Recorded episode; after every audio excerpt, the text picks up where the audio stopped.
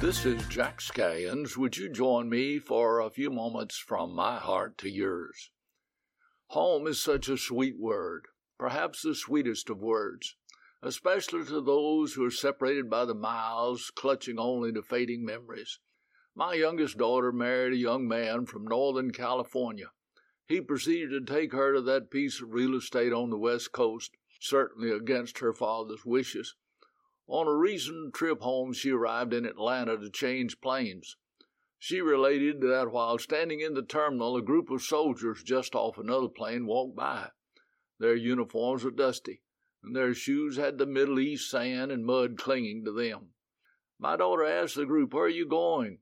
And they walked on in silence until one young soldier stopped and came back to her and said, I'm going home. My daughter said she cried. Home, how fond I am of the memories of an old country farmhouse in Lauderdale County in West Tennessee. Daddy and Mama gone now. They've been gone for some time. The old house was destroyed in a fire, and the new owner bulldozed the barns and the smokehouse and the storm cellar. But I can trace every inch of that place in my mind's eye. God only established three organizations the church, human government, and the home. He made man and woman by direct creation, not evolution, and placed them in the garden, performing the first wedding ceremony, and the home was initiated. From that point through progressive revelation, God explains the function, ingredients, and purpose of the home. The New Testament epistles describe the job description and requirements of husbands and wives and children in detail. Marriage of one man to one woman is the foundational principle of all homes. Marriage is, is a companion contract built from a monogamous relationship. It's described throughout Scripture as being heterosexual and permanent. These truths have been accepted and honored and defended for the majority of my lifetime. It's only been in the past few decades that I have witnessed the redefining of marriage and the rise of the divorce rate and the declining of the importance of the home. The decline of every civilization begins with the deterioration of the family. In Hislop's Two Babylons, he gives one of the main reasons for the fall of the Roman Empire as the collapse of the family. Without doubt, this factors in all nations on the ash heap of history. There are many things in creation that reveal the wisdom of God. Certainly, the church, when functioning properly, is a miracle of His wisdom. But the crescendo of God's wisdom, in my opinion, is the home.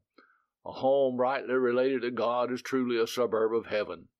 John Howard Payne wrote, Be it ever so humble, there is no place like home. Imagine life without a home. Home is a place of nurture for children. The home provides stability for society and a training ground for spiritual development. The father in the home is to be a picture of our Heavenly Father. Fatherhood must be the greatest thing in the world since God reveals Himself in this character and relationship. The mother in the home is lauded in her position as homemaker throughout the Bible, with special emphasis given in Proverbs chapter 31. We have but one opportunity to train our children. Too soon the rope's out of our hands. Their temporal and eternal destination depends in large part to the home.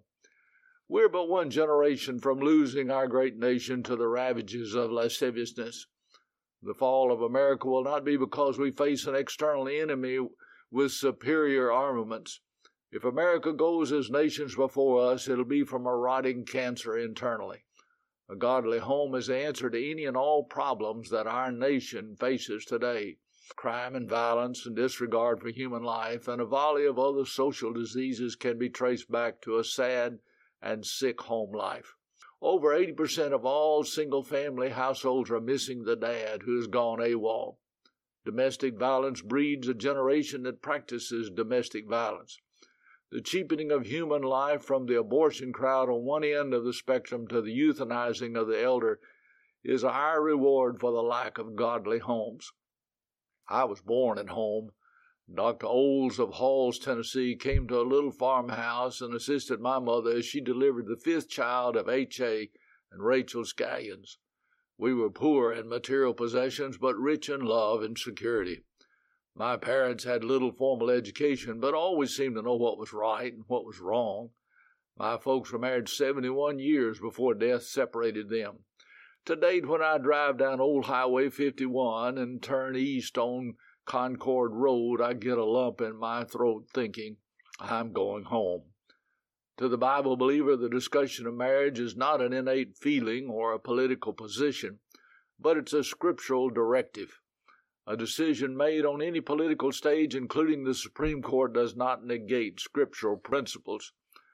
The true Bible believer will never accept the redefinition of marriage any more than we will accept the murder of the unborn as a legitimate choice. I feel the utmost pity for the increasing numbers that are growing up in a circumstance that is foreign to the God ordained scripturally based home. I know that their character and their morals and mannerisms and certainly their memories will be askew for a lifetime. Now, the home may be a tent, a rented house, an apartment, a cabin, or a mansion. The outward construction will make the house, and the family inside that house makes the home. A lad entered a store and asked the manager for a job. He explained that his family just moved into town, and the clerk then asked, Do you have a home yet? The lad's reply was, We already have a home. We're just looking for a house to put it in. As a boy growing up on a farm in West Tennessee, we would occasionally go into the nearby town. If we arrived back at the old farmhouse after dark, I remember the house to be cold and dark and bleak and Dad would kindle the wood stove, and lights would be turned on, and Mom would busy herself in the kitchen, and suddenly that empty building made of wood and stone would become home. Home is a shelter of rest for a family. It's a harbor where souls anchor from storms of life. It's a fortress of protection. It's a sanctuary where faith builds an altar. It's a nursery higher than a throne. It implies a man who provides for it, a woman who makes it, and children who are secure in it. It is the foundational institution that all else rests upon.